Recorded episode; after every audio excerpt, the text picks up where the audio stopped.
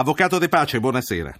Buonasera. Anna Maria Bernardini, De Pace, avvocato matrimonialista, giornalista. Io l'ho chiamata perché altre volte in passato abbiamo parlato dell'adozione del figlio del partner omosessuale quando ci furono delle sentenze che determinarono eh, delle situazioni del genere. Quindi voglio tornare su questo anche perché lei comunque ha firmato un documento assieme a molti altri giuristi. Eh, Fino ad ora se ne sono occupati i giudici, come dicevo. Lei che cosa pensa che succederà?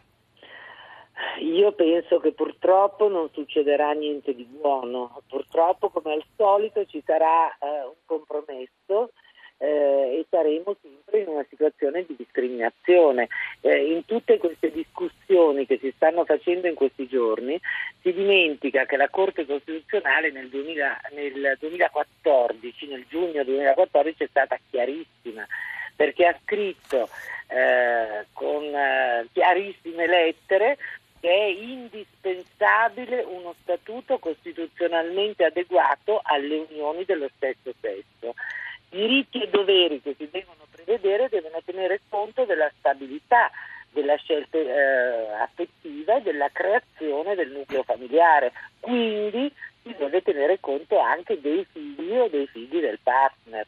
Sì. Non se ne esce da qua. Io eh, intanto invito gli ascoltatori a dire la loro, è sempre molto importante sentire che cosa ne pensa il Paese. E 335-699-2949, mandate un messaggio col vostro nome e noi vi richiamiamo. Avvocato Bernardini De Pace, tutti diciamo sempre giustamente l'interesse del bambino, però ognuno l'interesse del bambino lo valuta a modo suo. Dal suo osservatorio quale pensa che eh, sia l'interesse del bambino? Vivere in una famiglia con mamma e papà oppure eh, vanno bene anche altre soluzioni? Allora, mamma e papà non devono essere necessariamente un maschio e una femmina, devono svolgere un ruolo pratico e un ruolo psicologico tali da consentire al bambino una eh, prima di tutto un legame, una formazione, una stabilità affettiva. La stabilità affettiva non viene garantita dagli eterosessuali perché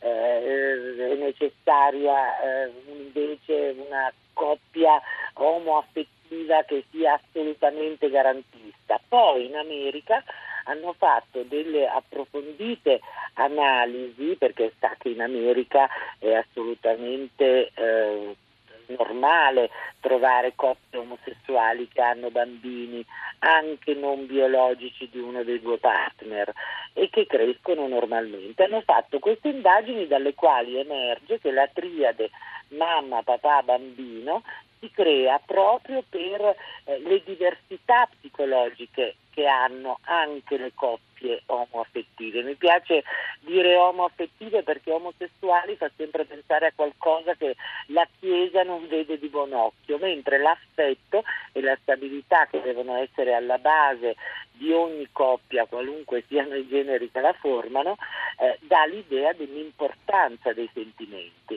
Allora, quando ci sono i sentimenti, quando c'è la responsabilità, quando c'è l'impegno, si dice in queste eh, ricerche americane fatte da psichiatri che in parte sono state tradotte eh, in Italia, riportate in Italia anche simili, che non è assolutamente necessario che ci sia una diversità certo. di genere ma, perché un figlio mm. cresca bene. Ma quindi lei sta dicendo che c'è maschile e femminile anche nelle coppie di due donne o di due uomini? C'è una psicologia diversa. Eh, adesso io sto dicendo, ma sono assolutamente impreparata a parlarne in termini eh, psichiatrici, psicologici, psicanalitici, però ho letto i risultati di queste ricerche e da questi risultati emerge prima di tutto che i figli non è vero, come si dice in Italia eh, impropriamente, che stando con eh, una coppia omoaffettiva sono poi portati a scegliere un tipo di vita del genere. Eh, I figli possono crescere bene e questo dipende dall'intelligenza, dalla capacità, dalla responsabilità dei sì. genitori, che certamente non possiamo accreditare. A tutti i genitori di ogni genere. Lei adesso ha fatto riferimento, eh, non so se espressamente, a, a, figli che sono comunque figli biologici di uno dei due partner e lei sa che il timore eh, nell'aprire la strada alla stepchild adoption è quello che poi si vada anche alla maternità surrogata surrogata e all'utero in affitto. Sì, allora anche qui eh, la scienza sta facendo questi progressi. O noi censuriamo i progressi della scienza in questa direzione, non ne vogliamo parlare per niente, oppure ci rendiamo conto che il mondo si sta trasformando. Allora non bisogna vedere sempre solo l'aspetto negativo, intanto bisogna prendere atto della realtà obiettiva.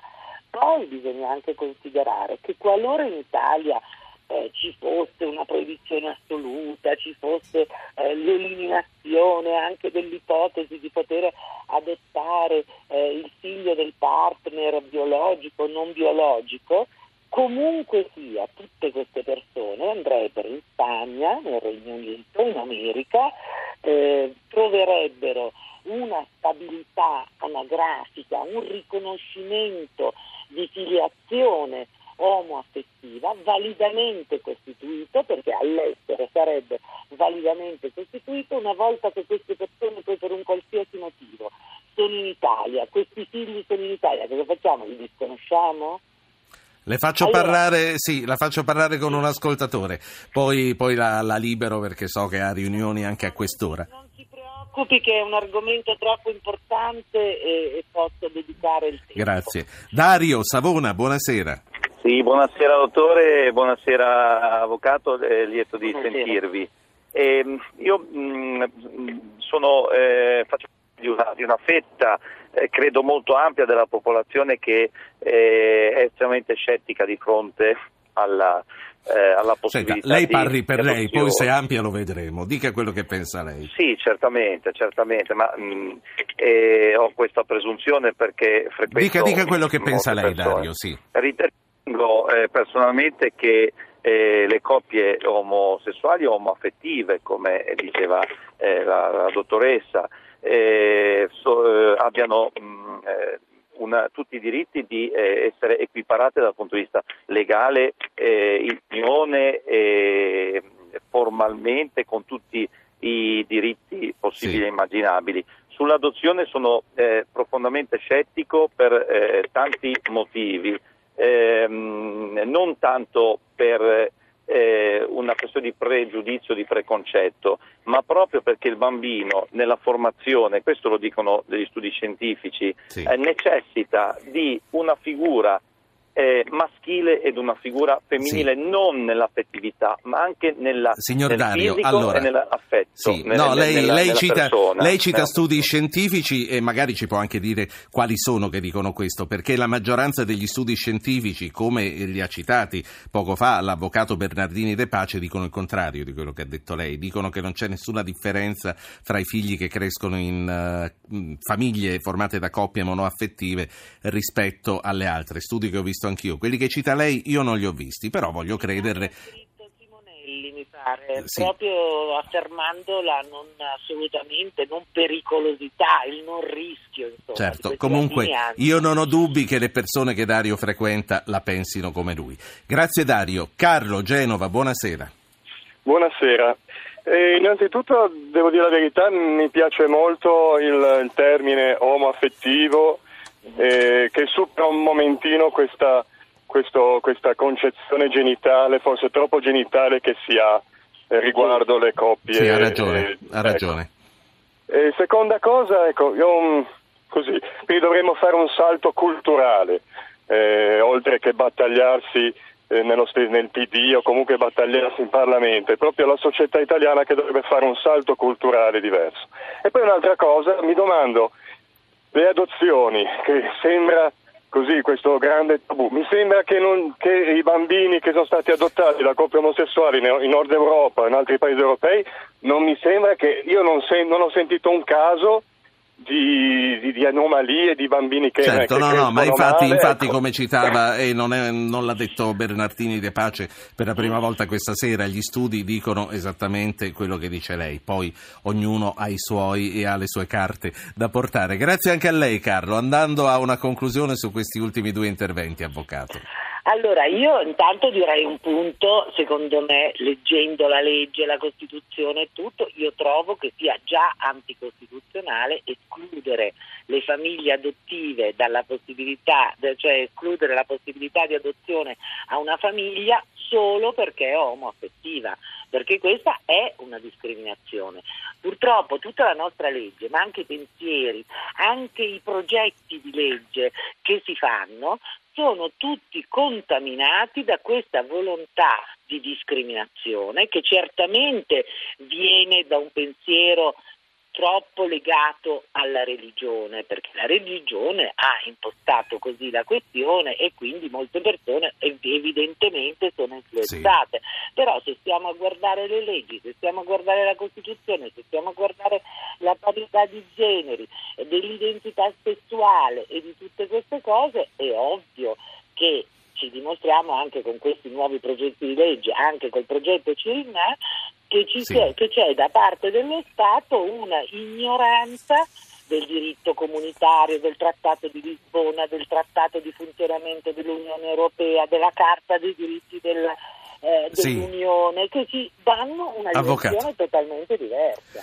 La, la, ringrazio e la saluto. Eh, avrebbe preferito che l'avessi chiamata avvocata a proposito, Bernardini? No, io sono contrario, è un ruolo.